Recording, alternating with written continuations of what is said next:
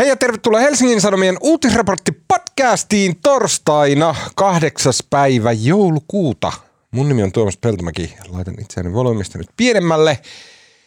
Ja kanssani täällä Helsingin Sanomien podcast-studiossa on politiikan toimittaja, Suomen itsenäisyyden suuri ankkuri ja ahirue, Anni Keskiheikkilä.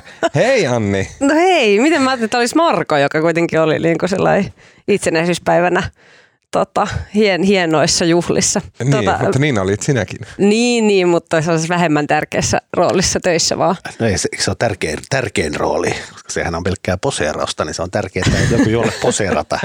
se olet sinä silloin siellä. Joo, ja mä pahoittelen myös mun kar- karaokeperäistä, karaokeperäistä äänen menetystä. Ähm, Se on vain ylpeyden aihe. Ja tuolla äh, kainosti äh, tota, itseään vähätellen kertoi Linnanjuhlissa käsittääkseni ensimmäistä kertaa kutsuttuna vieraana Joo, kyllä. äh, ollut äh, politiikan toimittaja Marko Junkkari. Ehkä voidaan grillata sua myöhemmin, että miten teit sen? Miten, miten ja miksi ja miltä se tuntui? Mä olisin väliin, musta oli esille, hienoa Tuomas, kun tota, Tuomas oli ennen kuin tämä lähetys alkoi, niin, alkoi, niin Tuomas on vissiin vähän puolikuntoinen ja se oli jotenkin silleen tosi apea ja alakuloinen ja sun ääni oli vähän semmoinen aasi ihan ääni. Se muuttui kuin salaman iskusta, kun lähetys alkoi ja sieltä tuli podcastit ja kaikki muut ihan iloisesti, ihan niin kuin normaalisti. Joku saattaisi ajatella, että mä en tehnyt tätä työkseni kohta seitsemän vuotta. Sä nautit tästä niin paljon, tämä on niin kivaa. Tota, mm, pieni ilmoitusasia tähän kärkeen. Äh, me pidetään tänään hyvin tiivinä tämä lähetys. Tämä tietenkin luvataan aina ja se ei koskaan tapahdu, mutta yritetään nyt sillä tavalla. Nimittäin meillä on tiistaina, meidän täytyy säästellä paukkoja sinne. Tiistaina 13. päivä joulukuuta kello 18 alkaen Siltasessa Helsingissä. Ravintola Siltanen, ää, nuorien ja kauniiden ja fiksujen ja, ja tota, myös vanhojen ja rumien ja tyhmien suosima ää, tota, diskoteekki, niin siellä on Uutisraportti-podcastin pikkujoulut. Ää, Kutsut on lähetetty niille, jotka sen on saaneet. Vielä on muutama tota, mm, ää, viime hetken ilmoittautunut. Tupa on täys, mutta mä lähetän teille sähköpostia, niin äh, jäätte sitten jonoon. Vaikka tupa on täys ja, ja ihmisiä on tulossa, niin koska meitä on niin paljon, niin hyvin todennäköisesti siellä nyt jollain on joku korona tai flunssa tai näin, niin ehkä yksi, kaksi äh, jonotuspaikkaa sitten pystytään ottamaan. Eli kannattaa tulla myös näille muutamalla viime hetken ilmoittautuneelle. Okei, tämän viikon podcastissa keskustellaan aiheesta, josta mun mielestä ollaan keskusteltu viimeiset 42 viikkoa. Ja mä sen takia suhtaudun siihen jotenkin vähän silleen nyrpistellen, ja, mutta toisaalta sitten myös silleen, että suomalainen niin poliittinen järjestelmä ja kautta tai suomalainen poliittinen media ei kykene tuottamaan kuin yhtä aihetta kerrallaan, joten keskustelemme jälleen hallituksen kriisistä, luonnonsuojelulaista, keskustan ahdingosta, Gallup ää, tulosten musertavuudesta, ää, pääministerin jotenkin hyvin feikiltä näyttäneestä ukaasista, että tämä oli viimeinen kerta, kun keskusta vie koko hallitusta kuin pässiä narussa. Ää, mutta Marko puhaltaa tähän varsin kulahtaneelta tuntuneeseen aiheeseen eloa ja analyysiä ja syvällisyyttä. Ää, lupasin tässä nyt Markon puolesta. Ää, ja sen lisäksi puhutaan ää, antisemitismistä, taiteesta, ää, ja tämmöisestä touhusta nimittäin se jotenkin kuplii nyt kaikkialla sillä tavalla, että Suomessa aivan yhtäkkiä aktivoitu tämmöinen joukko ää, Palestiinan ystävätaiteilijoita, jotka ää, vaati ää, nykytaiteen museo Kiasmaa ää, mm, boikotti, tai siis he ilmoitti, että he boikotoi nykytaiteen museo Kiasmaa, koska Kiasmasta sinänsä erillinen Kiasman tukiyhdistys, niin sen hallituksessa istuu ää, tämmöinen ää, Haim Zabludovic, e, joka tunnetaan myös nimellä Poju, nykyisin Lontoossa asuva suomalaismiljardööri, ää, joka on tehnyt mittavat massinsa ää, tota, sillä tavalla, että hän, hänen isänsä ja myös hänen itsensä firma on junaillut Suomen ja Israelin välisiä asekauppoja. Taiteilijat, taiteilijoita tämä närkästää myös ää, muutkin ää, Haim ää, Zabludovicin ää, tota, ää, toimet. Ää, puhutaan niistä tarkemmin. Ja sitten tästä sukeutui hyvin monipolvinen ja värikäs äh, antisemitismikeskustelu ja se sitten äh, puolestaan tuli jollakin tavalla niin kuin kansainväliseen äh, tota, sävellä korkeuteen, koska Kanye on pitänyt siitä huolen. Puhutaan siitä. Ja lopuksi sitten fiilistellään ää, Suomen itsenäisyyspäivää ja Linnan juhlia, jossa te molemmat olitte. Ja tämän takia mulla on tänään näin iloinen ääni, koska peitän sillä katkerulla. Ihan viimeiseksi puhutaan vielä hyvistä, ää, tota, ää, keksitään hyviä keskustelun aiheita pitkien epämukavien hiljaisuuksien varalle.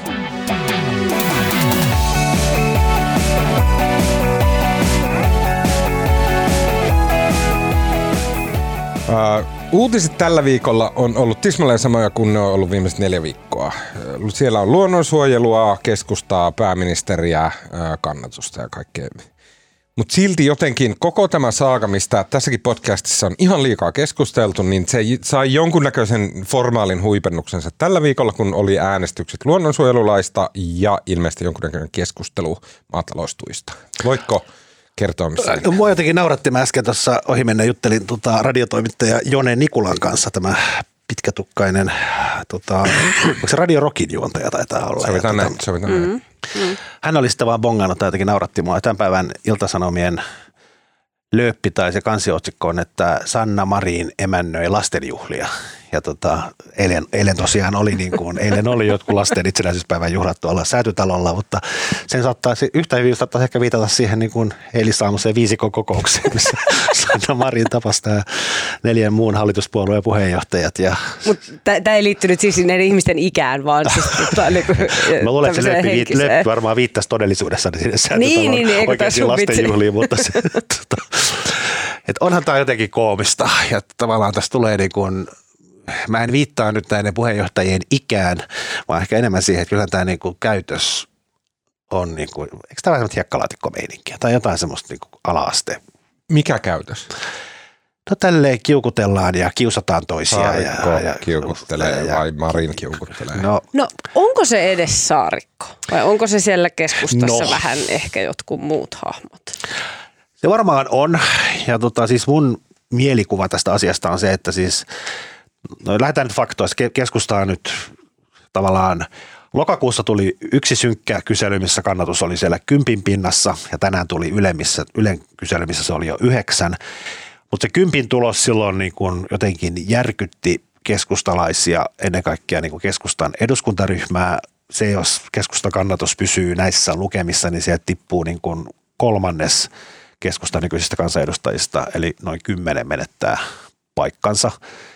Ja sehän niin kuin, siinä niin kuin rupeaa näiden edustajien niin kuin myös tavallaan henkilökohtainen ura ja tulevaisuus olemaan vaakalaudalla. Ja se eduskuntaryhmä niin kuin hyppi, rupesi hyppimään seinille silloin joitain viikkoja sitten. Ja sitten niin kuin musta se ajatus, että olisi tämmöinen nämä keskustan kiukuttelu tässä luonnonsuojelulaissa nyt viimeksi tai aikaisemmin, aikaisemmin siinä tota, saamelaiskäräjälaissa, tota, se olisi joku tämmöinen niin kuin keskustan, Saarikon ja muiden keskustan mastermind taustapirujen suunnittelema juoni, niin sehän ei kyllä pidä paikkaansa. Ja tästä ei. mä olen Annin kanssa samaa mieltä, että se, tota, se ryhmä, edusku, keskusta kansanedustajat on kaikki niin paniikissa ja sitä Saarikko on niin kuin tavallaan, hän on menettänyt otteensa siitä ryhmästä ja se on niin kuin, että Saarikko Saarikko, Saarikko vastuuta ei voi musta ulkoistaa tästä. Nyt kyllä Saarikko on tässä se, joka on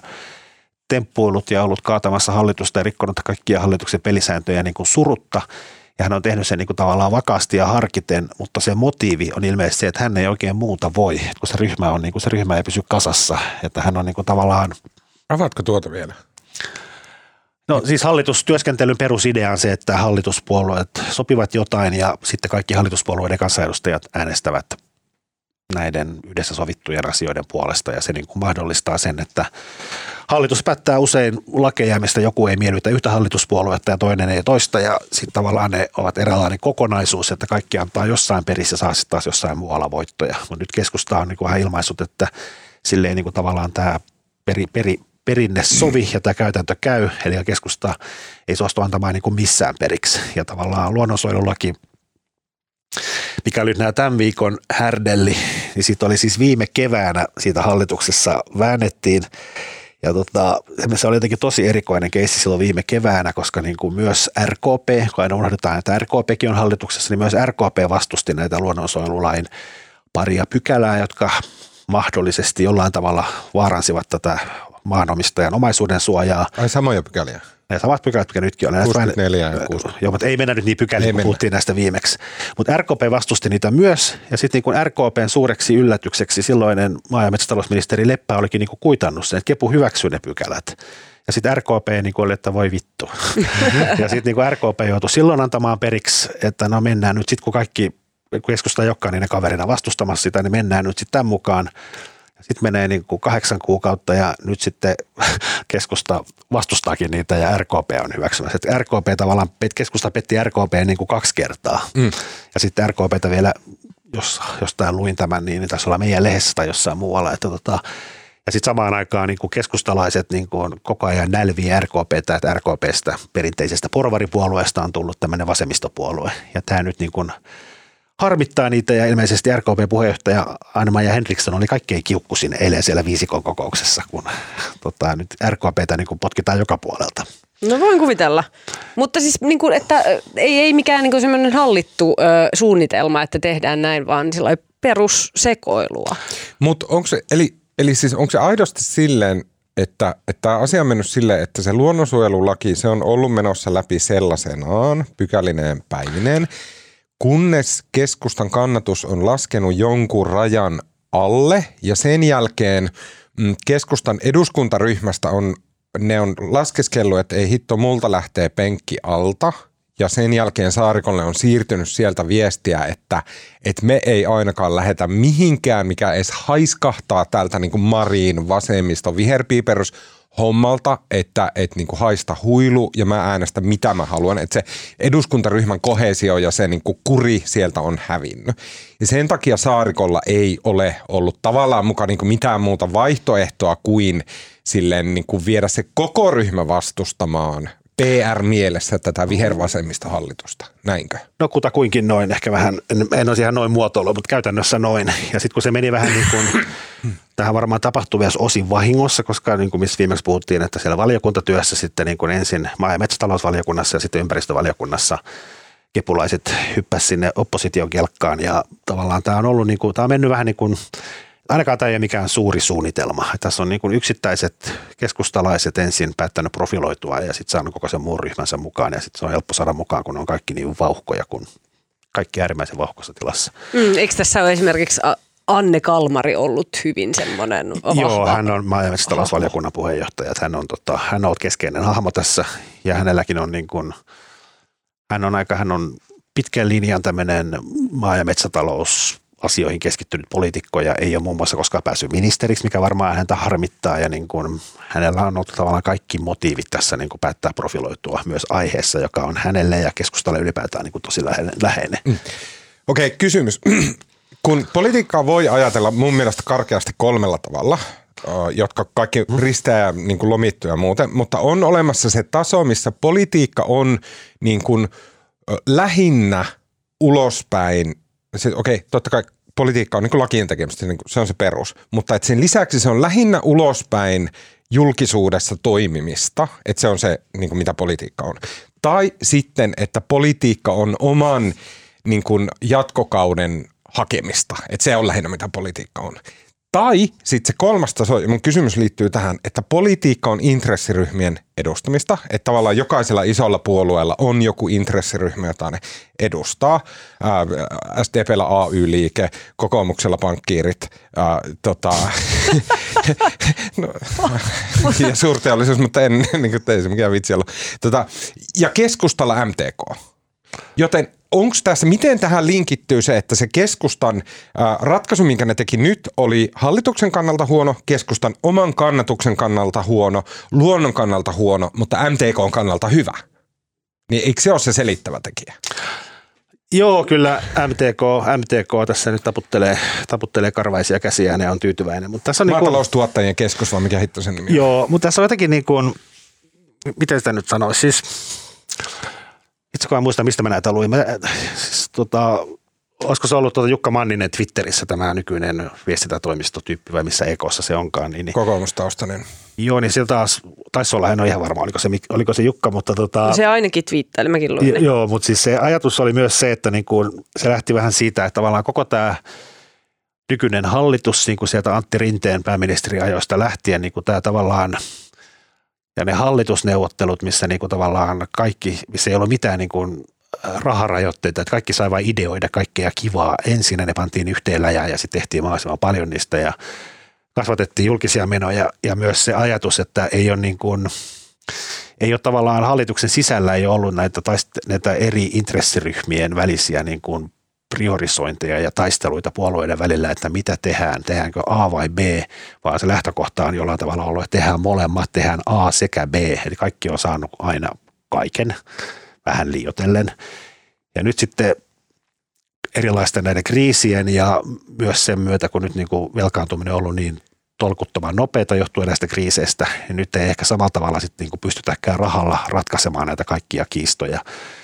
Ja tämä niin kuin, tavallaan tämä hallitus joutui niin kuin jotenkin henkisesti täysin toisenlaiseen tilanteeseen tässä niin kuin hallituskauden loppupuolella, kun nyt sitten ja myös Kepu itse on tota, vaatinut tätä tiukempaa talouskuria, että yllättäen rahat ei riitäkään kaikkia on jouduttu niin kuin valitsemaan ja tämä hallitus, joka on tottunut, että kaikki saa kaiken, ja tämä on vähän vaikeaa. Ja sitten toinen on se, niin kuin, jotenkin nämä hallituksen pelisäännöt kuulostaa aina korneilta, mutta nehän rikottiin ekan kerran, tai on aikaisemminkin, mutta tavallaan tämä syksyn härdellihän alkoi sitä vasemmistoliitosta ja sitten potilasturvallisuuslaista, kun osa vasemmistoliittolaisia äänesti hallituksen esitystä vastaan, oliko niitä viisi, ja sitten itse asiassa heille ei tullut edes mitään rangaistusta. Ja se, niin kuin, se kuitattiin, se vähän niin kuin sivuutettiin, että no joo, tämmöistä sattuu. Mutta jotenkin varmaankin siinä vaiheessa olisi niin kuin pääministeriltä tarvittu sitten jonkinlaista tiukempaa johtajuutta ja kurinpitoa, että se niin kuin tavallaan Marin näytti, että se ei nyt niin haittaa vaikka vähän rikkoakin sääntöjä. Ja sitten sen jälkeen tämä on kumuloitunut ja koko ajan tullut, Kepu on ottanut kaiken ilon tästä irti. Ja nyt kun edelleen vetoaa siihen, sai ihan vasemmistoliittokin eh, niin kuin revetä rivistä. Ja jo siinä vaiheessa, silloin, silloin alkoi syksystä, kun vasemmistoliitto teki tämän, niin tiedettiin jotenkin, että keskusta on nimenomaan se, joka tätä niin kuin varmaankin hyödyntää tai sitä osattiin epäillä.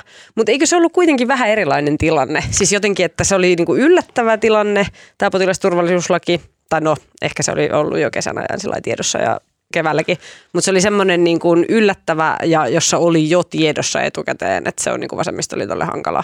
Ja sitten siinä oli vähän aikaa neuvotella. Ei, niin kuin, Kyllä. ei niin kuin toi luonnonsuojelulaki, jota on kuitenkin niin kuin, Mutta mun mielestä siinä oli ja yllättävän kauan paljon samaa. kauan.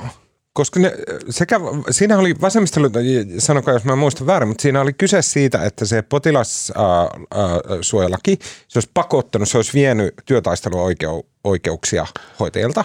He ei olisi voineet kieltäytyä eikä irtisanoutua töistään. Se olisi niin kuin, tosi tiukasti rokottanut heidän oikeuksiaan. Mä en muista edes, menikö se läpi. Puhutaanko me nykytilasta? sitä ei tarvittu sitten lopulta. Okei, näin. näin. Ja siis se tiedettiin, että se on vasemmistoliiton ja myös ehkä vasemmistopuolueen laajemmin, että se on heidän siis identiteettikysymys heille. Se on niin se syy, miksi he on olemassa ja siinä puututtiin sen puolueen niin syvimpään ytimeen. Okei, tosin voidaan sanoa, että onko se vasemmistoliitto enää ollenkaan mikään työväenpuolue, mutta siis näin. Ja, ja sen takia se oli niin kuin ymmärrettävää, että vasemmistoliitolle se oli semmoinen, että he ei lähde siihen mukaan, koska se liittyi niin siihen puolueen syvään ytimeen. Tässähän voidaan tavallaan jos ystävällistä halutaan keskustan kannalta tulkita, niin tässä on tavallaan samasta asiasta kyse, että se on puolueen syvässä ytimessä se kysymys maan omistamisesta, metsien käytöstä, luonnon resurssien käytöstä ja tämmöisestä. No joo, mutta musta se, no sano sä. Mu- mu- mutta sitten niinku kuitenkin toi, toi mun mielestä niinku musta tuntuu tässä luonnonsuojelulain niinku tapauksessa, että se on enemmän sellaista niinku, tai, tai siis niinku, että vasemmistoliitolla se ei niinku ollut millään tavalla kiusantekoa, vaan se oli niinku yllättävä asia, jossa he niinku vaan niinku kokivat, että he eivät voi niinku oman tällaisen ideologiansa vuoksi äänestää, äänestää sen potilasturvallisuuden puolesta, mutta sitten niin kuin, tässä niin kuin keskustan tapauksessa se on niin kuin kauan sitten sovittu mm. asia. Siinä se yllättävyys puuttuu. Ja Niin. ero, erohan oli myös se, että siinä vasemmistoliiton tapauksessa niin, niin siis Lee Anderson ja muun muassa muu puoluejohtohan äänesti hallituksen mukana. Sitä lipes vaan viisi. Ja, tota, ja nehän lipes niin kuin vastoin vasemmistoliiton ryhmänjohtajan ja puheenjohtajan niin kuin toiveita, että se oli niin kuin, Niin. Ja se ei kaatanut sitä. ei, ja tässä tapauksessahan sitten niin kuin, tämä, tämä oli eilen tämä luonnonsuojelulain äänestys ja siinä kaikki kepulaiset äänesti opposition kanssa. Mm. Ja siinä ei niin kuin, Mm, yksi äänesti vahingossa. yksi taisi Vä- äänestää jo, paino jossain äänestyksessä, Hannu Hoskonen paino jossain äänestyksessä vahingossa, joo. Joo. Mutta tota, että tähän eros, ja tässähän, niin kuin, tässähän oli niin kuin Ai puolueen... mitä? Hoskonen eros. Paino Paino väärää nappia. Paino nappia. väärää. Ei kun, ei, kun tämä, niin. ei, tämä erosi siitä niin kuin vasemmistoliiton tilanteesta siinä, että tässähän oli koko keskustan ryhmänjohto ja puoluejohto oli, niin kuin, että ne oli niin kuin yhdessä rintamassa tässä. Niin. Mutta siinä Tosi- just lipeäjät, lipeäjät tästä tapauksessa varmasti teki sen, että sen jälkeen olisi ollut mahdotonta kenenkään enää jäädä siihen, Joo. siihen toiseen ää, äänestyskantaan, koska se olisi näyttänyt niin pahalta. Ja sitten toinen on, tämähän on nyt keskustalle, mä en niin kuin oikein tiedä mitä ne niin kuin, no tämä tulkintahan tästä tämän päivän Ylen kyselyn tuloksesta, missä keskusta on siis yhdeksän, ja jos kerrataan vielä, että niin kuin, tota, keskusta on tässä, kyselyssä pienempi kuin vihreät, vihreät on noin 10 prosentissa ja samalla tasolla kuin vasemmistoliitto. 0,1 prosenttiyksikköä. Kyllä, ja, se on niin kuin, ja tämä on niin kuin, ja siis se keskustan pudotus tässä kyselyssä oli 1, jotain 6 vai 1,9 prosenttiyksikköä, mikä on niin kuin tosi paljon. Kyllä. Ja totta kai muistetaan virhe, virhemarginaalit ja näin, mutta kyllä se, se keskustan niin kuin, no kyselythän kertoo ennen kaikkea sen suunnan ja se keskustan suunta on selvästi alaspäin ja sitä ei niin kuin tavallaan mitkään virhemarginaalit tavallaan muuta ja se on niin kuin, sillä ei, niin kuin, sillä ei niin kuin sinänsä ole niin kuin väliä, että vaikka siinä, olisi se vir, vaikka siinä olisi se virhe ja keskustakannatus oikeasti olisikin vaikka 10,1 tai jotain muuta, mutta tota, tuolla on niin valtava symbolinen merkitys. Keskusta on pienempi kuin vihreät. Tota, tää niinku, tähän sattuu niiden kepu, kepuisentien sydämeen niin kuin, niin että aortta repeää. Tämähän on niin kuin pahinta, mitä voi olla. Että siis niin kuin, että tämä on niin kuin totaalinen keskustalla on ison puolueen niin kuin sielu ja nyt se on niin kuin samankokoinen kuin nämä naurettavat, heidän mielestään naurettavat pikkupuolueet, vi- vihreät ja vasemmistoliitto. Että tämä on, niin kuin, tämä on niin kuin todella dramaattinen asia. Ja sitten näiden, ja oikein tai väärin näiden kyselyiden vaikutus sitten niin kuin todellisuuteen on niin kuin, ne kyselyt ehkä enemmän, vaikut, no, ne enemmän muokkaavat todellisuutta kuin kertovat todellisuudesta. Koska se, että niin kuin nyt, jos on, nyt kun se on yhdeksän, niin, niin kepu niin kuin se epätoivon määrä ja tavallaan arvaamattomuuden määrä kasvaa nyt entisestään. Ja se on niin kuin kiinnostavaa nähdä, mitä tässä tapahtuu. Voiko se vielä kasvaa tästä? tai siis niinku, eikö tämä ole nyt maksimimäärä arvaamattomuutta, mitä tässä on, on nähty? Ja, siis, ja Sanna Marin nyt eilen sitten topakasti sanoi, että tämä oli Antti olla viimeinen kerta, että ensi kerralla sitten hallitus hajoaa, jos kepu temppuilee tälleen. Mutta niin kuin uh, selkeä uhkaus ja varmaan näin käykin, jos tämä toistuu, mutta niin kuin pidättelee keskustalaisia enää mikään uhkaus. No, mit, niillä- mitä tässä on mukaan jäljellä? Mä en tajunnut sitä. Mitä, se- mitä se uhkailee? Eihän täällä ei hallitukselta ole hallitus- tulossa mitään järkevää enää. no onhan On siellä eduskunnassa on siis niinku asioita. On, ja siellä on keskustalle tärkeä on tämä, niin se, siitähän tulee kiinnostavaa. Siis tämä maatalouden tämmöinen kriisipaketti, joka on niin kuin, keskustalaiset puhuu alun perin 300 miljoonasta ja nyt se kai sitten määrittyy johonkin 100 miljoonaan. Ja nyt sitten muu hallitus, koska keskusta vituttaa niitä, niin, niin ei nyt suostu tavallaan antamaan sitä, mutta tämäkin olisi muille puolueille tosi vaikeaa, koska ei saa niin kuin, pitää niin kuin tasapainoilla sen kanssa, koska niin kuin ei saa antaa kuvaa, että SDP ei välitä maataloustuottajien hädästä. Niille pitää antaa rahaa, mutta samaan aikaan pitää onnistua potka, pitää pystyä potkaisemaan kepua, että mä nyt veikkaan, että ne antaa sitten joku 80 miljoonaa. ja on- onhan siellä muitakin. Siellä on eduskunnassa on siis kaivoslaki ja translaki ja jotain eläinsuojelulain koko joku osa siitä ainakin. Ja on Eli niin. viittasi niihin, että jos keskusta niissä rupeaa temppuilemaan. niin sitten hallitus hajoaa. Eli siellä on tulossa esimerkiksi translaki. Se on joka- ainakin keskustalle joka niin kuin jos ajatellaan tämmöinen niin hillumis vasemmistolaisin niin kuin aihepiiri ää, niin kuin keskusta-isäntien mielestä, niin siitä on tulossa äänestys ja keskustan täytyisi mennä. Ja siitä, musta siitä translaissa, tästä mä en ole nyt ihan varma, mutta onko se, onko se oman tunnon äänestys sitten? No, Eli että no en mä nyt viitti luvata va- varmaksi, mutta mun muistaakseni joo. Oh, mutta mun se mielestä, siellä on muutamia- devaluoisi sitä äänestystä? Se on niin kuin jättää sen oman tunnon kysymys.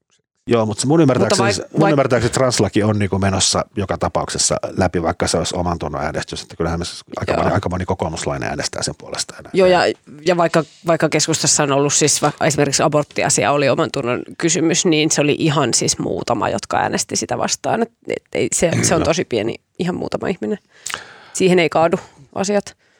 Ja sitten mikä mulla on niin kuin jotenkin itselleni jotenkin suuri mysteeri, että niin kuin nyt kaikki toistelee Sanna Mari viimeksi, että hallitus ei voi, ei, hallitusta ei saisi pää- päästää kaatu- kaatamaan, koska on, on sota Ukrainassa ja tota, kriisejä käynnissä, mutta niin kuin, mä en nyt edelleenkään ole ihan varma, että niin kuin, miksi se hallitus voisi kaatua. Että mitä se niin Niinpä. kuin, koska niin kuin vaikka hallitus, jos hallitus kaatuu, sitten tulee toimitusministeristö ja se ei voi tehdä uusia poliittisia avauksia. Mutta kumminkin kaikki hallituksen antamat lakiesitykset tällä kaudella, ne on jo eduskunnassa.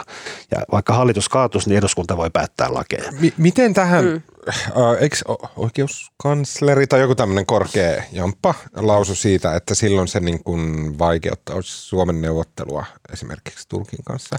Vitsi, Puolustusministeri ainakin. Kaikkonen ainakin on sanonut. Ei kun ei, anteeksi. Mun Nyt joku joku muu. vähän niin kuin Siinä on varmaan, jämäkämpi. joo, Musta tuntuu, että mun haastattelussa joku. mutta en se muista. kysymys on se, että et, et, et, et, mikä ero on sillä, että okei, että hallitus ei voi tehdä uusia lakeja, jos se on toimis, toimitusministeristä, mutta et voiko hallitus käydä tämmöisiä niin poliittisia neuvotteluita, niin kuin vaikka Erdoganin tai, tai tota Orbanin tai Bidenin tai, tai Putinin kanssa? Pystyykö hallitus tekemään tämmöistä, jos he on toimitusministeristä?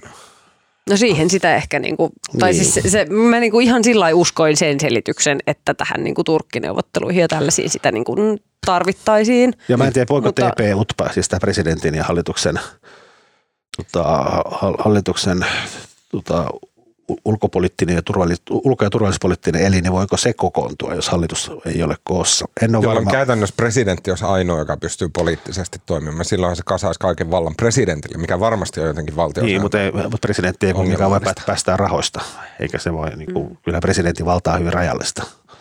Mutta tässä Niin. oli siis mielenkiintoista, että esimerkiksi perussuomalaisten ö, Riikka Purra oli myös sitä mieltä, että hallituksen ei kannata enää tässä vaiheessa kaatua. Että hän toivoo, että hallitus pysyy kasassa. Kaikkea mun mielestä se on täysin ymmärrettävää. Tämähän on muille puolueille ihan parasta, kun hallitus on näin kaauksessa ja tähän niin kuin ampuu itseään niin kuin sarjatulella jalkaan. Ja tähän auttaa oppositiota ihan täysillä. Että jos hallitus kaatuisi, niin kaikki tämä ilo loppuisi. Mutta se on vähän puoliksi, se on totta. Se on vähän puoliksi ristiriitaista, että sitten kuitenkin oppositio jättää välikysymyksiä maataloudesta ja taas uuden jengirikollisuudesta ja sen niin kuin periaatteessa perimmäinen tarkoitus olisi niin kuin teknisesti kaataa hallitus. Ei toki oikeasti. Mulla on ilmoitusasia. Tämä oli nimittäin viimeinen kerta, kun tässä podcastissa koskaan tullut keskustellaan keskustasta. Mä, mun piti sanoakin, että toi, tota, että tämä on kaksi hyvin niin kuin fresh uutinen, että keskustan kannatus on ennätyksellisen pä- alhaalla. Päätteeksi mä haluan teiltä ennustukset. Niin, mutta sä oot, kato, sä oot kyllä ennenkin uhannut. Niin Niin on. Aina ne on. Mit, mit, mikä sulla viimeksi oli? Sulla oli joku, joku, Jotain, mitä joutuu heti seuraavalla viikolla joku työmarkkinajutska, mikä. Mutta mitkä on teidän ennustukset keskustan tulevaisuudelle?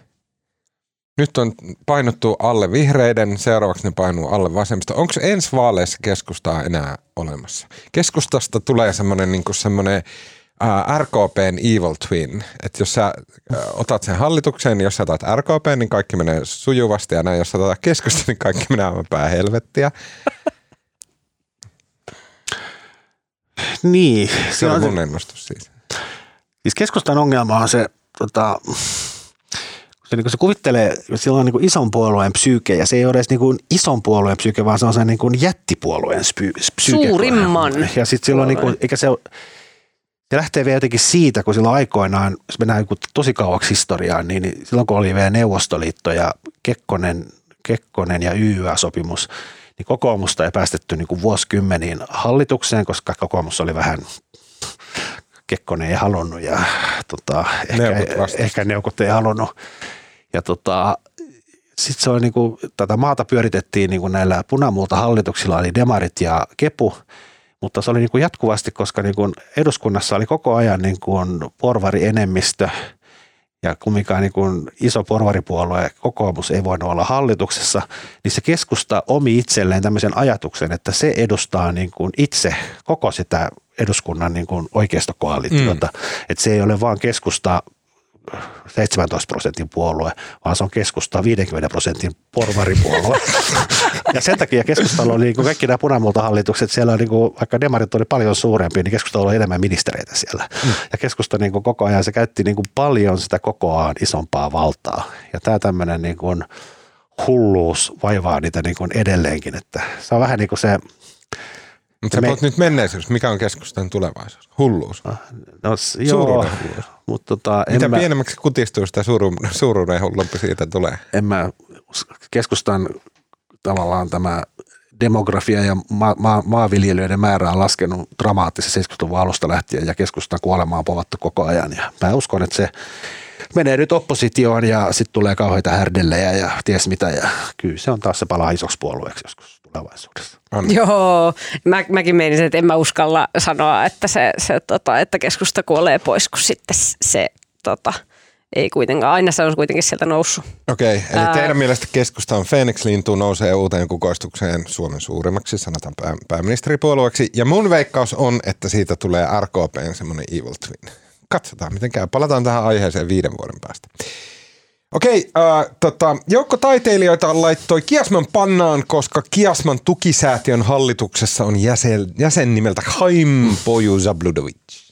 Mä en ole itse asiassa tarkistanut ollenkaan, että onko se sukunimi tolleen, mutta todella jotenkin itse varmasti tulee täältä. Tota, poju, äh, kuten... Ei se laulaja, joka laulaa poikasaunoa. Oho. Ei sama Poju. Ai, oliko sekin Poju? Se oli Poju. Ai okei, okay, se, ei, se ei ole tää. Mä en muista tuota mm Tuo, tämmönen huomautus vaan.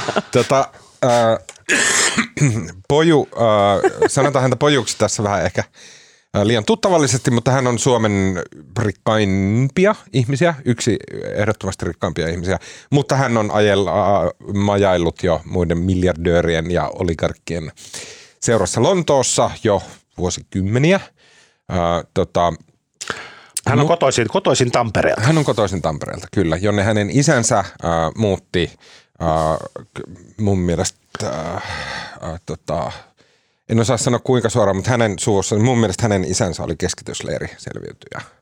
Eli tämmöinen tausta on heidän suvullaan. Äh, suku teki rahansa, rahat äh, asekaupoilla Israelin suuntaan ja sitten Suomen valtiokin tässä oli jollain tavalla tota, mukana. Mutta Poju ja hänen vaimonsa tunnetaan ennen kaikkea taidemesenaatteina. He on maksanut suomalaisille museoille taidetta, tosi isoja summia todella käsittämättömistä taideteoksista ja tota, näin. Tämänkertainen riita ja skandaali liittyy siihen, että joukkotaiteilijoita, jotka kaikissa lehdistöjutuissa, lehtijutuissa heitä nimitettiin niin erittäin jotenkin merkittäviksi ja näin, mutta ne nimet suuri osa ei sanonut mulle oikeastaan yhtään mitään. Täytyy jotenkin parantaa omaa sivistystä siinä mielessä. Mutta siellä oli esimerkiksi Teemu Mäki, sitten oli tämä hyvinkääläistaiteilija, jonka nimeä mä en muistakaan, Jani jotakin, näin. Tota, upea taiteilija hänkin, ja sitten kaikkea muuta tosi hienon kuulosta porukkaa. Ja he olivat sitä mieltä, että koska tämmöinen Zabludovic on ää, linkittynyt Kiasmaan, niin he pistää Kiasman pannaan, kunnes Zabludovic, eli poju, potkitaan tästä Kiasman tukiyhdistyksestä pois. Ja tästä alkoi keskustelu. Uh, mä luen ihan lyhyen pätkän heidän avoimesta kirjeestä. uh, uh, tota, uh, uh, tässä puhutaan Kiasman vaikeasta tilanteesta. Sen tukisäätiön merkittävin jäsen, kansainvälinen, kansainvälisen liike-elämän vaikuttaja Chaim Boju Zabludovic on perustanut vuonna 2002 Britanniasta käsin toimivan viestintätoimisto Bicomin, jonka julkaiset pyrkivät kiistämään kaikki väitteet, joiden mukaan Israelin valtion toimet olisivat yhteneväisiä apartheid-hallintojen kanssa. Zabludovic hallinnoi isänsä perustamaa Tamares Groupia, jonka varallisuus muodostui Suomen ja Israelin valtion välisten asekauppajärjestelyiden kautta. Tamares on sittemmin etääntynyt asekaupasta, mutta Zabludovic on edelleen osallisena Israelin turva- ja sotilasvoimien toimiin esimerkiksi investoinneilla yhdysvaltalaiseen tieto, tiedon analysointityökaluja kehittävään Palantir Technologiesiin, jonka palveluita israelilaiset turvallisuuspalvelut käyttävät palestiinalaisten vakoilussa ja profiloinnissa.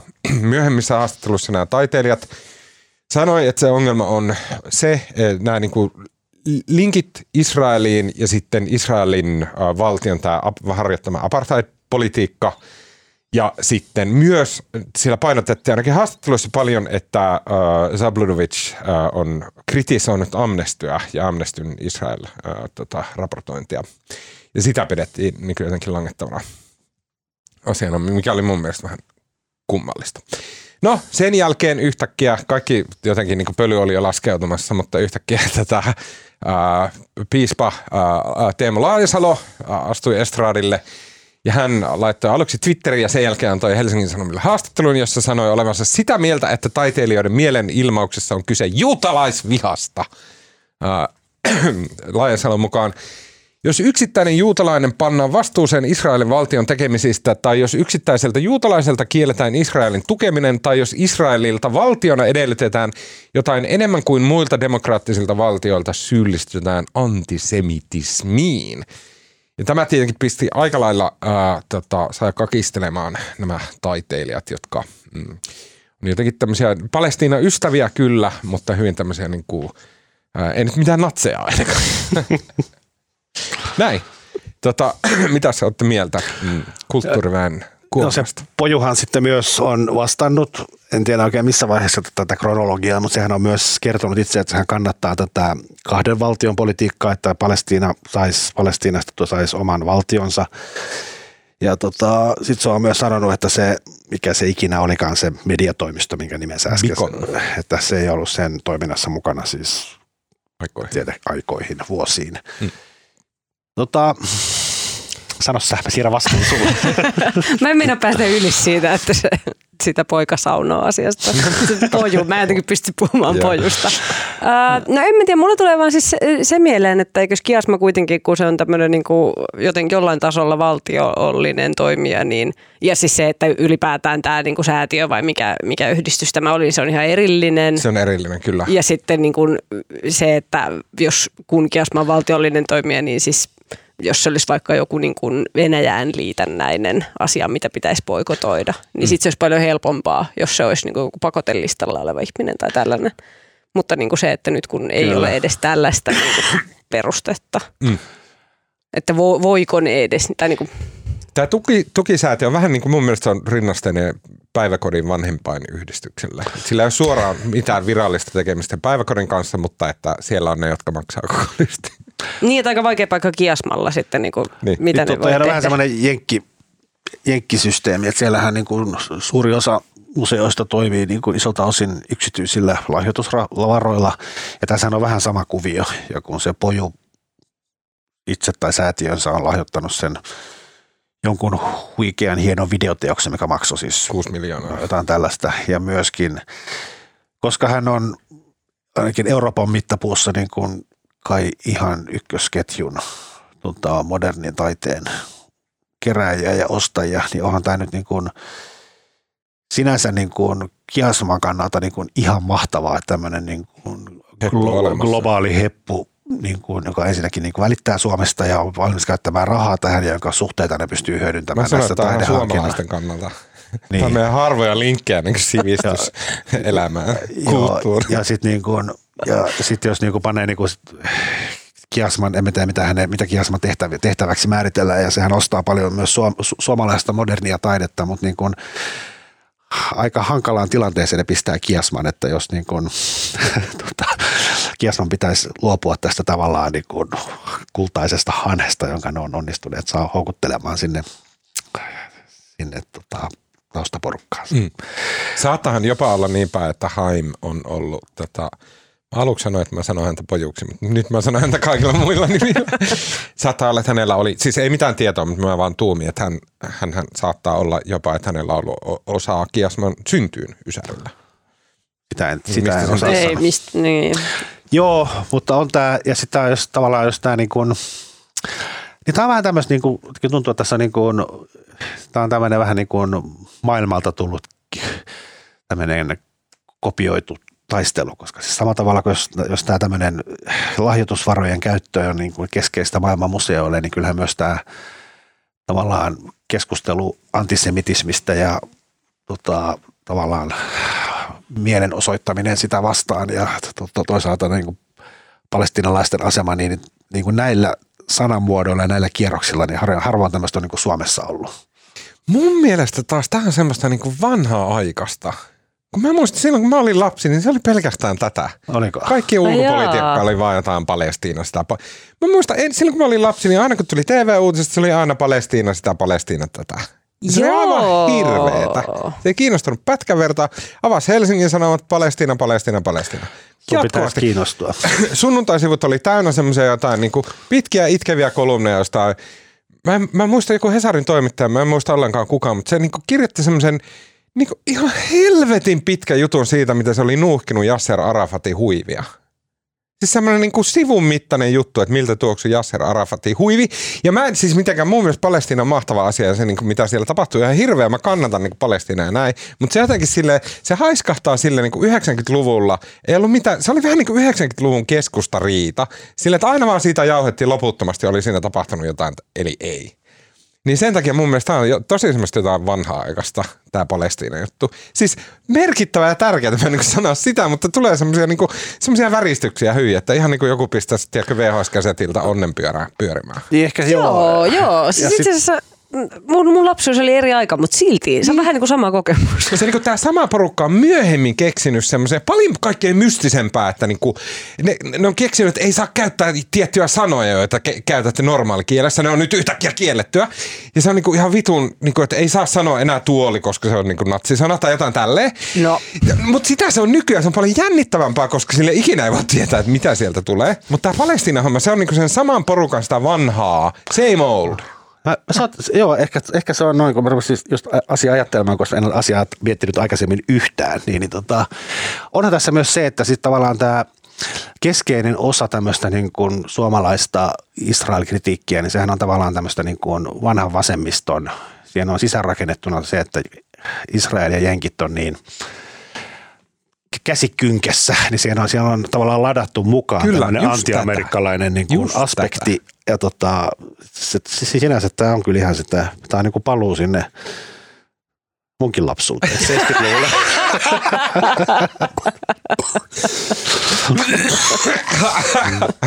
Tämä on meidän kaikkien lapsuuden traumainen Palestiina Eli nyt voidaan lohduttaa pojua, että hän on joutunut tämmöiseen, niin kuin, Oi. tämmöiseen, niin kuin, tämmöiseen pikkukakkoseen. Oo, menikö nyt vähän vakava asia? Joo, vakava, vakava asia. asia. Uh, mutta siis äh, ehkä jotenkin ne sirkusmaiset piirteet tähän tulee. Siis okei, okay, tämä Suomen homman niinku, siinä on niinku paljon, ja mun mielestä esimerkiksi se, että Ben Zyskowicz sanoi, että hänkin pitää tätä antisemitistisena, että nostetaan yksi tyyppi, ja sitten niinku jotenkin sille osoitetaan, että katsokaa tuo juutalainen, juutalaiset tekee tätä ää, ää, maailmalla, ää, polkee kansoja ja niin juonittelee. Ja näin sehän niin se kuulostaa siltä, mitä, mi, niin antisemitismiltä, mitä on ollut vuosisatoja. Että siinä on niin samoja piirteitä. Totta kai tosi ongelma, niin että et mikä on Israelin kritisointia, pakkohan sitä voida tehdä. Pakkohan juutalais miljard, miljardöörejä, joilla on linkkejä ja näin, pakkohan niitä voida kritisoida. Että se on niin kuin hankala asia, mutta täytyyhän meidän jollain tavalla sitten kuunnella juutalaisia, jotka sanoo, onko tämä ok vai ei ole ok. Ja tässä heitä edustaa esimerkiksi Ben Zyskowicz. Laajasalo mun mielestä edustaa niin sitä, kristillisillä on semmoinen niin joku aivan ihmeellinen huuruilulinkki Israeliin. Siellä on niin tosi kahelia sitä Israelin ystävät meininkiä, jossa niin ne kaikki vaahtosuisimmat ää, niin uskovaiset. Et se on siellä, niin siellä porukassa ihan sikatärkeä juttu. Musta kiva, kun Tuomas saa palautetta. Mä ajattelin, että et, et he vaan niinku tällaisella usk, uskonnon niinku edustajina tuntee niinku sympatiaa toista uskontoa kohtaan. Mutta ei, mun, ei. Mä uskon, että kirkon aktiiveista ihan ehdoton valtaosa on semmoisia niin aivan hurahtaneita vaahtoisuisia Israelin ystäviä. Ja että se on siellä niin kuin niissä porukoissa. Tavallaan semmoinen, niin kuin, se on kannatuksen ehto esimerkiksi Laajasalolle. Tämä kaikki tulee ihan hatusta. Mä en ollenkaan tiedä, miten kirkon niin kuin, ne politiikat toimii, mutta näin mä väitän. Nollatiedoilla, mutta näin mä väitän silti. Mutta äh, ulkomailla sit samaa keskustelua käydään vielä värikkäämmin, äh, kun tässä viimeisen muutaman viikon aikana äh, räppäri Kanye West, äh, tota, nykyään tunnetaan laillisestikin nimellä Je, eli Je, tota, niin hän on tota, lähtenyt jotenkin ihan totaalisesti irti, irti niin kuin maan painovoimakentän vaikutuksesta. Kiertoradat menee sen verran korkealla. Mm, hyvin lyhyesti summattuna kaikki alkoi silleen viime kuussa, kun Kanye West, joka ilmoitti, että hän pyrkii tota, Yhdysvaltain presidentiksi, niin hän sitten meni illastamaan toisen presidenttiehdokkaan eli Donald Trumpin kanssa. No, ilmeisestikin, ja näin siis äh, erittäin hyvässä ja aivan äärettömän äh, tota, hyvin tätä aihetta per, peranneessa podcastissa Blocked and Reported selostettiin, että Trumpille yllättäen Kanye oli vienyt tälle tota, mm, dinnerille äh, mukanaan tämmöisen hepun kuin Nick Fuentes. Nick Fuentes taas on silleen aivan aito oikea natsi. Siis, että hän äh, kieltää holokaustin tapahtuneen. Äh, hän on vaatinut muun muassa CNNn äh, työntekijöiden ja muiden globalistien hirttämistä. Äh, ja tota, niin kun hänen media, YouTube, sosiaalinen media, julkisuusura on täynnä siis tätä niin kuin ihan ehtaakamaa mm, juutalaisvastaisuutta. Sitten Je vei tämän tyypin äh, Trumpin luo. Trump oli ilmeisesti tie, tietämätön, että kuka tämä heppu on, äh, mutta nyt äh, Yhdysvalloissa kaikki tietää, kuka on Nick Fuentes. Mm, näin. Ja tämän jälkeen sitten Kanye äh, tota, on kiertänyt erinäköisissä ohjelmissa puhumassa äh, juutalaisia vastaan – hän on menettänyt sen seurauksena muun muassa Adidaksen kanssa mm, niin kuin tekemänsä sopimukset ja tietenkin paljon yleisösuhdetta. Ja ilmeisesti hänellä on tullut tosi paljon taloudellista tappiota. Kanien tota, mm, pääasialliset tota, esiintymiset on ollut esimerkiksi Foxin Tucker Carlsonin ohjelmassa, jossa hän on puhunut näistä teemoista, mutta – CNN sai tietoja, että jopa Foxin ohjelmasta leikattiin pois ne kohdat, jossa Kanye puhu juutalaisista. Mm, Tucker Carlson, joka on tämmöinen niin tällä hetkellä jenkkirepublikaanisen huuruoikeiston se ukkosin johdatin, uh, täysin niin kuin jotenkin todella hazardijätkä, niin siellä Kanye oli sanonut sen suuntaisia mietteitä, joita edustaa tämmöinen lahko kuin Black, Hub, he, Black Hebrew Israelites, joka on tämmöinen tota, se on niin kuin mustien amerikkalaisten tämmöinen salaliitto teoria, jonka mukaan mustat ihmiset oli ne alkuperäiset ää, Israelin juutalaiset, siis niin kuin ää, Jumalan valitsema kansa, ja että nämä nykyiset juutalaiset on niin vääryydellä ja kierroudella – varastaneet mustien ihmisten paikan Jumalan valittuna kansana. Eli Kanye puhuu tämmöistä Tucker Carlsonissa, mutta Fox leikkasi sen pois. Joten sen jälkeen Kanye marssi tuonne tota Alex Jonesin ohjelmaan, ja Alex Jones taas just tuomattiin jokin miljardikorvauksen siitä, että hän väitti, että tämmöinen ihan kammottava ammuskelu Amerikassa oli ää, täysin niin kuin keinotekoinen ja salaliitto. Mm, niin, niin tota Alex Jonesin ohjelmassa Kanye oli sitten sanonut hyvin kuuluisasti tämmöisessä täysin käsittämättömässä ihmeessä mustassa kom- kommandopipossa. Tai ei se ollut edes kommandopipo, koska se oli vain musta maski hänen silmiään tai muuta ei näkynyt. Ää, hän sanoi siellä, että I love Hitler ja tota, ää, ää, joo, no siinä se varmasti tärkein olisi I love Hitler. Ja, tota, näin. ja sitten Alex Jones yritti sille, että niin, niin joo, joo, sitten niinku kaikkiaan diggailee niistä vaatteista ja tälleen niin natseilla oli siistit uniformit. Ja sitten se alkoi selittää sitä, että eikö ihan oikeasti, että uh, I see a lot of good things about Nazis ja kaikkea tälleen. No ei. Mm-hmm. Tota... Miten tämä rönsu alkoi sieltä tota, kiasmasta? Joo, Aa, mutta niin. siis tämän, tämän vuoksi uh, antisemitismikysymykset on yhtä aikaa pinnalla sekä Suomessa että Yhdysvalloissa. Ja mä vaan mietin sitä, että mm, okei, okay, Kanien kohdalla mulla on useampi kysymys. Mä mietin sitä, että onko tässä olemassa jotain tässä zeitgeistissa, jotain semmoista, että miksi nämä pulppua? Uh, mä en tiedä, mun on jotenkin vaikea suhtautua tuohon Kanyeen sillä niin kuin, että se kertoisi mistään mitään muuta kuin, että Kanye ei ole syönyt lääkkeitään. Niin, öö, tämä on kysymys. Tämä on mun on... mielestä ihan validi kysymys siinä. Hän on selkeästi jotenkin jonkunnäköinen pällin leviämisvaihe on meneillään. Eikö sillä ole siis ihan on, on. Joo, joo, mutta nyt on selkeästi joku näin. kohtaus. Niin, ja siis ei, ei niin kuin, niin. niin. Niin että, hän on kertonut julkisuudessakin, tai hänen vaikka niin. vaimonsa on kertonut, ex-vaimonsa. Mm. Niin, että häne, hänellä on tota, tämä, m- miten se nyt sanotaan oikein nykyään? Bipo, bipo? Hän on niin. bipolaarinen. Niin. Niin, että sinänsä niin kuin vaikea jotenkin ajatella, mutta voiko se sitten kertoa silti jostain, mitä, ei, niin kuin jotenkin, niin. kerto, mm, Mutta niin. sitten Nick Fuentes on ollut tapaamassa Donald Trumpia. Uh, näillä on niinku Alex Jonesit. Uh, Nick Fuentes on perustanut AFPAKin, joka on tämän, tämän republikaanien, republikaanikonser konferenssin rinnakkaiskonferenssi, joka on vaan äärimpi versio, siis natsiversio republikaaneista ja näin. Siis tämmöistä kuplii koko ajan.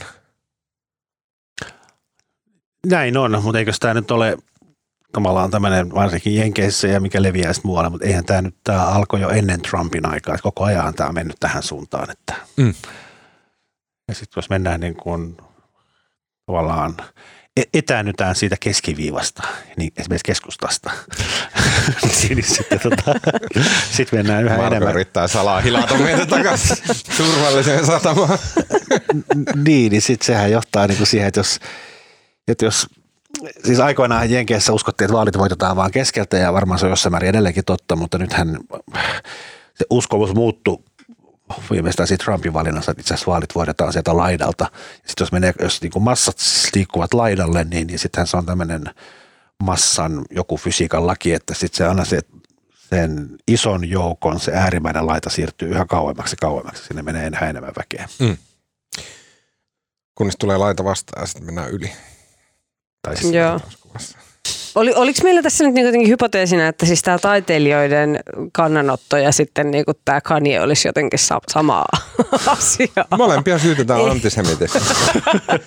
siis, Toinen on ehkä voi- vähän äärimmäisempi versio, mutta No, silti. että ei ole kyllä yhtään sama asia. Mm. Että sanotaan nyt se kuitenkin.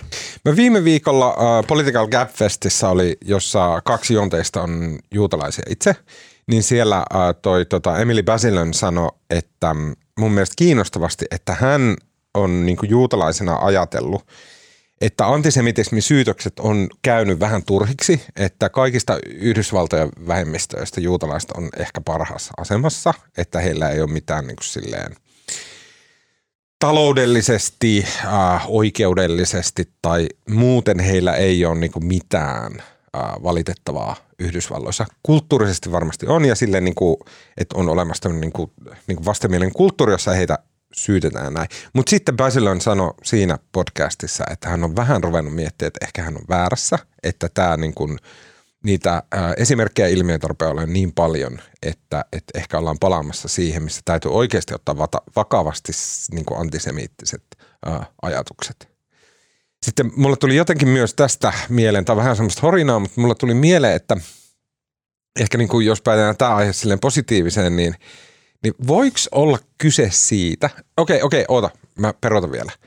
Mä rinnastan jollain tavalla Kanye Westin uh, ja sitten sen, että näitä asioita sanotaan ääneen julkisuudessa ja sitten ainakin somessa, mutta myös mainstream-mediassa puhutaan näistä asioista. Niin mä rinnastan tämän jollain tavalla, tai niin kuin, että mun mielestä tämä linkittyy QAnoniin sillä tavalla, että QAnon oli se niin kuin keihään kärki, joka yhtäkkiä mahdollisti sen, että aivan silleen kaheleista kaheleimpia asioita keskustellaan, niitä, niitä käsitellään, ne niin kuin denounceataan ja sille ollaan silleen, että joo, tämä on kamalaa paskaa ja näin, mutta silti siitä puhutaan. Että se QAnon on ollut se, niin kuin, se niin kuin turboahdettu typeryyden ja hulluuden keihäänkärki, joka on pirstonut semmoisen jonkun säädyllisyyden julkisessa keskustelussa.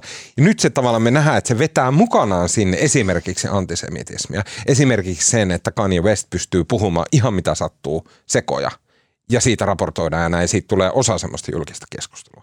Mä jotenkin niin kuin linkitän nämä asiat toisiinsa.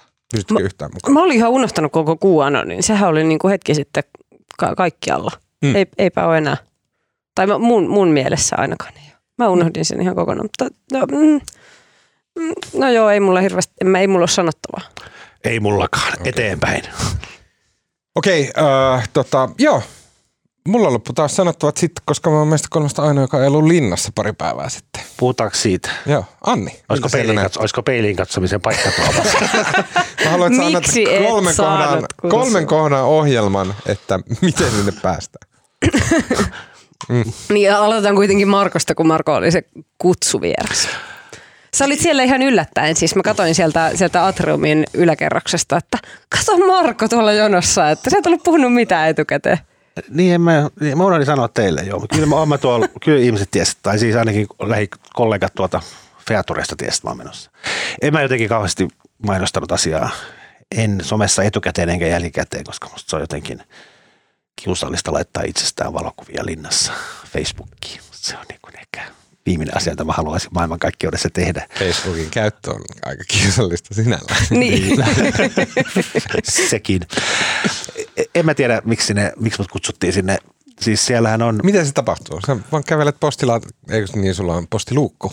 No itse asiassa, tämä sanon vaan tänne, että siellä on, siellä on musta joka vuosi ollut aina muutamia politiikan toimittajia ja tänä vuonna siellä oli minä ja Maikkarin toi Eeva Lehtimäki ja ja sit, tota, Ilta-Sanomien Olli Varis. Joo, ja Seija Vaherkumpu Yleltä. Ainakin siellä on aina niin kun, toimittajia on paikalla. Pieni määrä eri välineistä ja ne vaihtuu vuosittain. Joo, se oli itse asiassa, mä en tiedä, onko tämä oikeasti käytäntö. Siis se postelion, en ollut itse kotona, mutta se postelion soitti ovikelloa. Oho. Ja sanoi, että tämä täytyy antaa käteen. Wow. Ja se antoi se meidän 14-vuotiaalle, joka oli sellainen, että mikä tämä on, ja heitti sen johonkin. Ei. Sitten se löytyi sieltä jostain sohvan takaa. Mä kuulin muitakin, joille oli annettu käteen, kun, kun tein tämmöisiä ennakko. Joo, en tiedä miksi se miksi se tapahtuu niin. Mutta siellä oli tota, mä ollut pari kertaa siellä töissä ja siellä on musta töissäkin kivaa. Anni voi kertoa siitä lisää. Ja siellähän on se, hauskinta on se, että kello 22 jälkeen siellä ei saa tehdä enää haastatteluita eikä töitä, niin sitten se avaa sen mahdollisuuksien ikkunan toimittajalle, että se ehtii tunnin verran juoda sitä boolia. Mm. Joka on kuulemma ihan käsittämättömän vahvaa. Joo. Tänään sitä aika, tänä vuonna sitä aikaa oli vielä vähän pidennetty, että se oli sitä niin kuin toimittajuusaikaa, että sitten se oli 45 minuuttia aikaa. Okei. Niin kuin, että se oli vielä, vielä tiukempi. Ja lopuksi siellä me oltiin... Juhlimisrypistys. Niin, se oli musta, niinku, näistäkin se oli vähemmän väkeä tänä vuonna, kun, silloin kun mä olin töissä siellä, että siellä niinku mahtui paremmin liikkumaan. Ja sitten ehkä, ehkä niin kuin, mitä mä, siellä oli kauheasti poliitikkoja ja kuten vaimoni sanoi, että niin kuin, se oli jotenkin ihan jär, lievästi järkyttynyt ja tota, ihmeessä, että, niin kuin, että miksi noin kaikki poliitikot tulee juttelemaan sulle? tai tulee ja tulee, mutta siellä kun seisi, niin koko ajan näki jotain tuttuja poliitikkoja. Mä juttelin siellä aika monen poliitikon kanssa. Kyllä. Tuliko sen kirjan mukana mitään perustelua? Ei. Se on mun mielestä hääli. Mun mielestä Niinistä pitäisi itse kirjoittaa ne perustelut. Mutta sähän sait jonkun pal- jonkun palkin, anteeksi. Joo, Sä sait se varmaan, ja sitten Oliko se Bonnier-palkinto tänä vuonna? On. Okei, no Se- ehkä mäkin pääsen ensi vuonna, kun mä voitan eka Bonnierin. Mistä sä menisit voittaa? Uh, mun NATO-podcastista. mä vaadin, että tämän podcastin kuuntelijat kaikki äänestää sitä. Mutta siis se teidän Sveitsin matka poiki nyt sitten myös niin kuin linnan. No ehkä joo, mutta en mä tiedä, oliko se, oliko se vaan se, koska mehän tehtiin se juttu kahdestaan ton Tommi Niemisen kanssa ja Tommi ei kutsuttu. Mä, mä, mä, tämä on varmaan, okay, no, nämä on suuri mysteeri. Mitä Tommi sanoi sulle? No Tommi on saanut niin paljon kaikkia huomionosoituksia, Tommi varmaan kestää tämän. Kyllä. Ei, mutta siellä oli musta oikein, oikein kiva ilta. Miltä se Anni sun silmään näytti, että sä olit ensikertalainen? Mm, joo, mä olin ensikertalainen siis töissä. Siellä tehtiin suoraa lähetystä öö, yhdessä kahden kollegan kanssa. Ja tota, no siis se on varmaan tosi eri kokemus kuin olla tuolla tavalla vierailla, koska siis meillähän se on niin kuin siitä kello seitsemästä alkaen, kun ne vieraat alkaa sinne tulla, niin siitä lähtien sitten siis suorassa lähetyksessä haastatellaan ihmisiä putkeen niin, että kun olen tehnyt yhden haastattelun, lähden metsästämään seuraavaa julkista, jonka voisin tuoda sinne ja sitten taas haastatteluja. Ja sitten se on kolme tuntia semmoista niinku pyörimistä. Muistan kyllä ja muistan myös sen, koska mä aina ollut jotenkin niin kuin katsonut telkkarista juhlia, niin ollut sitä mieltä, että no, kyllähän mä noin kaikki tunnen, noi tyypit, jotka kättelee. Ja muistan, kun olin siellä haastattelemassa ja sitä porukkaa rupesi tulemaan sinne yläkertaan, missä meidän haastattelupiste oli ja tuntenut ketään. Mutta raivopäisesti löytää sieltä jonkun, jonka tunt- tuntis. Niin ja kenet myös niinku yleisö tuntisi. tota, joo, siis se, se, se oli todellakin, niinku, me oltiin jotenkin oltiin valmistauduttu etukäteen ja näin, mutta sitten se huomasi, että eihän siihen pysty yhtään valmistautua. Niinku, että Kyllä. se oli to, täysin kiinni siitä, että ketä siellä pyöri niissä tiloissa, missä me oltiin. Marko ei pyörinyt, niin ei saatu haastatteluun. Niin mä, Ja- jotenkin, mä, olin aika, mä mun, en liikkunut kauheasti. Koko ajan tuli vain ihmisiä juttelemaan. Niin, niin, ja, niin. ja siis sitten me huomattiin, että sitten kun kamerat meni kiinni silloin tota, kymmenen jälkeen, niin sitten alkoi näkyä ihmisiä, että ai täällä nämä kaikki on ollut. Mutta tota, Musta se oli ihan, ihan hauska, tai siis oli hauskaa, kyllä. Ne itse juhlat ehkä tollain niin tuosta näkökulmasta sit, siitä 10-11, kun yritin suorittaa ne sillä nopeasti äkkiä ruokaa, äkkiä boolia ja näin, niin oli vähän, Siihen liittyy, mä pidin joskus tuolla Hesarin siinä mustassa laatikossa linnanjuhlista tämmöisen niin kuin 10 minuutin esityksen, että mitä siellä tapahtuu lavalla. teatterin lavalla. Ja siinä muistaakseni just kerroin, että siihen liittyy tavallaan kokeneet linnassa kävijät tietää näitä kikkoja, että sitten kun se rupeaa menemään siinä 11 aikaa kiinni, niin siellä on niin kuin vissiin kuusi baaria. Ja ne lähtee sieltä, niin kuin, sieltä niin kuin toisesta laidasta sulkeutumaan. Periaatteessa jos asemoituu sinne toiseen laitaan, niin siellä on niin kuin baari viimeiseen asti auki. ja, sit tota, ja toinen, minkä sitten eräs, eräs tämmöinen piispa neuvo, että tota, sit siellä siinä huoneessa, missä se baari on viimeiseksi auki, niin sitten siellä on, tota, siellä on semmoinen ikkuna, missä on verot edessä, että sinne voi ladata, la- ladata niitä boolilaseja niin kuin varastoon, että sitten voi kiskoa vielä, kun pilkku on tullut. No me ei selkeästikään tiedetty näitä, No, näitä kun mä kuulin vinkkejä, taas mutta siis, tänä vuonna, että, että se oli ihan supervaarallista se booli. Että se oli kolme mukia ja sen jälkeen sä oot aivan konttaas, kun ja filmi pätkii ja näin. No mulla oli kieltämättä se, että kun oli se suora lähetys kolme tuntia ja sen aikana tietenkään ei ehtinyt niinku juoda lasiakaan vettä, ei syödä mitään ja ei käydä vessassa ja näin. Niin, Niin. niin sitten sen jälkeen, kun meni sinne niinku boolilaseille, niin se oli aikamoinen semmoinen niinku yhdistelmä. Okei, äh, sitten kun mm, astutte yksin keittiönne ja siellä on pimeätä, kaivatte pahvisen kupin, teette sinne boolin, joka koostuu raasta vodkasta, teen kyyneleistä. Miksi kyyneleistä? Teitä ei kutsuttu vieläkään linnanjuhliin. Ees työtehtäviin. Mä luulen, että sun päästäminen linnaan työtehtäviä olisi sellainen riski, mitä yhtiöllä ei varaa ottaa. Mä väitän, että, että se olisi paras linna, jolla lähetys, mitä Sanomakonserni on ikinä pystynyt pusertaan ulos. Tätä, ähm, sitten äh, äh, otatte siemauksen siitä äh, teidän kyynelboolista, pistätte sinne yhden vanhan mansikan, joka on jääkääpin perukoilla. Ja teidän koira istuu siihen teidän viereen ja katsoo teihin päin, että no mitäs nyt taas? Mistä sä alatte sitten koiralle keskustella? Aloita sä. O- Ottaako Tuomas tällä kertaa? Ai jaa. Et sä halua. Mä voin, Voimme aloittaa. aloittaa. Mä voin aloittaa ke- kevyellä suo- suosittelulla. Öö, tota, mä suosittelen ensi viikolla muistaakseni alkaa, tulee Netflixiin uusi kausi öö, reality-sarjasta nimeltä Singles Inferno, joka on tämmöinen korealainen rakkausreality. Et vähän niin kuin tätä niin kuin tempparit niin kuin tyyliä, mutta Kova. olennainen öö, ero on se, Sulla on aina kaikkia ihan. Mikä? Olennainen ero on se, että se on niinku tosi kesy. Siis niinku, että se ei ole semmoinen tempparit, että käännetään ja sit niinku, ka- tehdään kaikenlaisia asioita ristiin, vaan ö, se on niinku sillä tavalla kesy, että, että siinä tota niinku, se jotenkin siinä rakentuu semmoinen jännitys, että sä jännität, että iik, että halaako noi vai ei. Ja sitten, niin kuin, että kaikista sillä rajuinta on, että kun ne menee nukkumaan samaan sänkyyn. Wow. Sitten niin on sellainen, sit se on mun mielestä niin kuin virkistävää. Musta se on ihan sika virkistävää, että niin kuin pystyy oikeasti jännittämään tällaisia pieniä asioita, eikä, eikä ole sitä semmoista niin kuin jotenkin örveltämistä ja mitä niin kuin nämä kaikki länkkärirealityt on vähän niin kuin semmoisia liian, liian raju meininki, niin se on mun mielestä siis upea. Joo, Singles Inferno Netflixissä tulee toinen kausi. okei, siistiä. Varmaan myöskin ainoa tuommoinen reality, jonka voisi periaatteessa varmaan katsoa niin kuin koko perhe. Kyllä, joo joo. Ehkä, joo mm. kyllä, todellakin. Marko.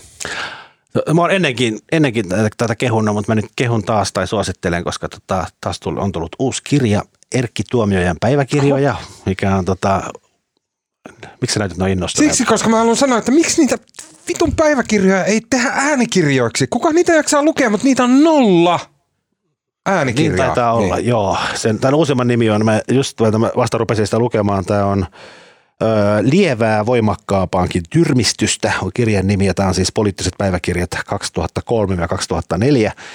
Ja tota, oon lukenut vasta en ole kauhean pitkällä, mutta siis tämä jatkaa, tämä jo ties, on- onko tämä nyt viides osa. Ja tämä on ihan, nämä on hyvin, se on niin kuin, ne on, niin kuin, ne on ihan aidot päiväkirjat, joista on poistettu tavallaan niin kuin ehkä tämmöistä henkilökohtaisuuksia, mutta henkilökoht, niin kuin yksity, yksityiselämään liittyviä asioita, mutta hän kertoo tavallaan niin kuin poliitikon, poliitikon elämästä.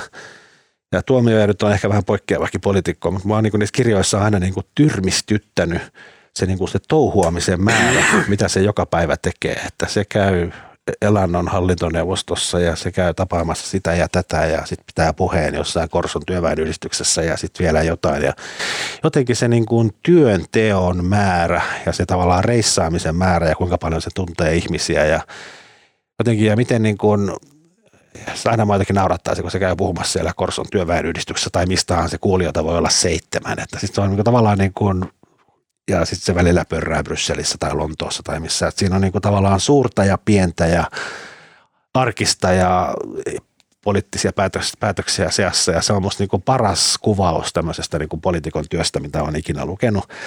Ja sitten sehän tässä muuttuu koko ajan kiinnostavammaksi, kun ne päiväkirjat ilmestyy nopeammin kuin vuodet kuluvat. Tässä koko ajan lähestytään niin kuin nykyhetkeä ja niin kuin sitä tavallaan sitten kun hän on myös, kun Erkki Tuomioja lähtökohtaisesti vihaa kaikkia muita ihmisiä paitsi itseään, niin se kirjoittaa todella ilkeästi eri tyypeistä ja mitä lähemmäksi nykyhetkeä tullaan, niin, niin sitä oikeastaan hauskemmaksi se muuttuu. Ja se rupeaa myös kuvaamaan tapahtumia, mitä ei välttämättä ole kaikkia vielä lehdissä tai tämmöisessä historiankirjoituksessa kerrottu, että suosittelen Erkki Tuomiojan päiväkirjoja. Hmm. Wow. Ja se on myös mahtavaa tämmöistä unilukemista, koska jotenkin on, on se myös aika puuduttavaa, koska ne päivät on myös aika samanlaisia. Mutta siitä jaksaa sille aina ehkä neljä kuukautta mennä oikein eteenpäin ja sitten nukahtaa. Um, yksi uh, Helsingin Sanomien lukija lähetti mulle uh, viestiä, missä kiitteli siitä, että mä luen ääneen näitä kuukausiliitteen juttuja – ja niitä voi kuunnella ääniversioina Suplasta. Mutta hän ehdotti siellä, että Marko Junkkarin pitäisi tehdä samaa, että sullakin on miellyttävä ääni. Joten mä ehdotan, että kun luet lukemisena Erkki Tuomioon päiväkirja, niin pistä siinä nauhuri samalla päälle ja luen ne ääneen ja julkaise ne piraattikirja podcastina. Merirosvo päiväkirjat. Okei, mä haluan suositella ähm, Disney Plus-sarjaa joka on aivan mieletön. Uh, semmonen kuin Only Murders in the Building. Oletteko kattonut? Aivan en. uskomattoman hyvä. Sarja on tämmönen niinku, siinä seurataan tämmöisiä tyyppejä, jotka on kaikki uh, tota, true crime podcast-diggareita, kaksi semmoista niinku vanhaa äijää ja sitten tämmöinen nuori tyttö, äijä näyttelee toi Martin, mikä sen koomikon nimi nyt oli, Martin, Steve Martin. Uh, ja sitten uh, nuorta uh, naista näyttelee Selena Gomez. Ja sitten se on semmoinen tota, Siis äh, he, heidän talossaan tapahtuu murha ja sitten koska nämä on niin kovia True Crime podcast-diggareita, nämä kaksi vanhaa ukkelia ja sitten tämä nuori nainen, niin ne tajuaa, että niistä pitää ruveta tästä murhasta tekemään omaa podcastia. Ja sitten ne alkaa tehdä äh, podcastia nimeltä Only Murders in the Building ja sitten samalla ne selvittää sitä murhamysteeriä siitä heidän omasta talosta ja se on briljantti se sar- Se on niin hyvä. Se on niin hyvin tehty. Se on niin silleen täyttä semmoista laatuviihdettä. Kaikki lavasteet, kaikki näyttelijän työ, vitsit, käsikirjoitus, ää, tota, kaikki, mutta siinä on semmoisia niinku tasoja. Siinä on komiikkaa, siinä on se murhamysteeri, siinä on semmoista hyvin mystistä meininkiä, bla bla bla, näin. Ja tota, Ehdottomasti. Me ruvettiin mun ex-vaimon kanssa, meillä on aina semmoinen joku sarja, mitä me katsotaan yhdessä, niin me ruvettiin sitä katsoa, se käy niin kuin, niin kuin yhdessä katsomiseen, juttelemiseen, tämmöiseen, Aa, mikä ei helvetti, mikä, missä tämä tuli, ja tälle aivan todella hyvin. Siis suosittelen, mä vuosiin en ole innostunut sarjasta niin paljon kuin uh, tästä. Only Murders in the Building, Disney+. Plus. Ja sitten toinen suositus, oletteko te kokeilleet uh, chat GPTtä? Josta, joka on Twitterin trendaavin hashtagi niin ollut jo viikon putkeen. Ei. Kyseessä on OpenAI-konsortion äh, äh, tekemä äh, chatbotti, joka siis se mm, perustuu heidän tota, tähän keinoälyalgoritmiin ja sitten se idea on se, että sinne se on nyt avoimessa betas. Kuka tahansa voi rekisteröityä, siis hyvin yksinkertaisesti saada itselleen käyttäjätunnuksen ja sen jälkeen sä pääset chattaamaan sen botin kanssa – se ymmärtää suomea, sä voit puhua sille suomeksi, koska sen aineistona on koko internet, mistä se on kouluttanut itsensä vastaamaan sulle. Ja se on hämmästyttävä, se on häkellyttävä. Siltä pystyy kysymään niin äärimmäisen omituisia asioita. Mä kysyin siltä, mä juttelin sille ö, yhden yön. Mä kysyin siltä, että kaikkea, että onko sulla tunteita, ja sitten se oli silleen niin vastaille, että ei, mulla ei voi olla tunteita, että kun mä oon tämmöinen siis chattibotti, että mä oon siis koodia, sitten mä ajattelin, no okei, että uh, onko mulla tunteita? Ja sitten se niin vastasi jotain asiaa. Sitten mä kysyin, että miten mä voin selvittää, että onko sulla tietoisuutta? Ja sitten se, no ei mulla tietoisuutta, mä näin. Mutta voidaanko me luoda semmoinen niin kokeilu, missä uh, jotenkin todistetaan, että sulla ei ole tietoisuutta enää. Ja sitten se näin, bla bla, tämmöisiä näin puhuttiin. Sitten mä kysyin jotain parisuhteesta, mitä se niin ajattelee, että, että pitäisi tehdä ihmissuhteessa, miten tehdä rakkaudessa, mitä tehdä, jos kaipaa jotain ja tällä. Ja se vastaili näin. Sitten mä kysyin hyvin spesifisti siltä, että kun mulla on semmoinen ongelma, ja mä en tiedä, mitä mun pitäisi sille tehdä.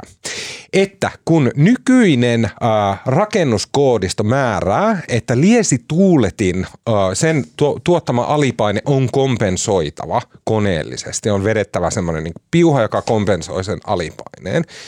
Ja suunnittelija on merkannut tämän mun suunnitelmiin, mutta mä en haluaisi tehdä sitä, koska se on kallista ja mun mielestä vähän turhaa ja se vastasi siihen kysymykseen täysin järkevästi silleen, että joo, okei, että sulla on tämmöiset seikat, tuommoiset. Kannattaa huomioida tässä turvallisuusnäkökulmat, että, että niin kuin teet sillä tavalla, mikä on niin kuin turvallisin. Ja jos niin kuin tässä sulla on ristiriita selvästi sun henkilöstön kanssa, niin sun kannattaa ehkä kysyä kolmannelta osapuolelta niin kuin neutraalia mielipidettä, että mikä tässä on nyt se järkevin tapa siis hyvin tuommoista äärispesifistä asiasta. Se on maagista. Siinä oikeasti tuli semmoinen fiilis, että varsinkin kun mä käytän tosi paljon sitä Googlen kajari, jolle mä juttelen koko ajan, joka on paljon huonompi kuin toi, niin siinä tuli se, okei, okay, että nyt ollaan jonkun ihan niin kuin todella ison breakthrough ja niin se vastaa siis toimii puheella. Se toimii nyt äh, chatilla, mutta se on aivan sama, koska seuraavaksi se vaan menee kajariin ja, ja se osaa puhua ja ymmärtää sua ja wow. Wow. Joo, okei. Okay. Chat GPT, menkää kaikki, se on nyt open beta, menkää kokeile, se on mullistavaa. Siinä kaikki tältä erää. Kiitos Marko Junkkari. Kiitos. Kiitos Anni Keskeikkilä. Kiitos. Mun nimi on Tuomas Peltomäki ja ääne ja kuva ja kaiken muun mahtavan meille tekee tällä viikolla Janne Elkki. Uh, ja tota, me nähdään kaikki sitten ensi tiistaina uh, Siltasessa pikkujouluissa, jossa on huikeeta ohjelmaa, todella pärättävää kamaa. Uh, ja sitten siitä tallenne uh, laitetaan mahdollisimman pian, todennäköisesti keskiviikkona ulos. Eli uh, nähdään ensi viikolla livenä in the flesh of flesh.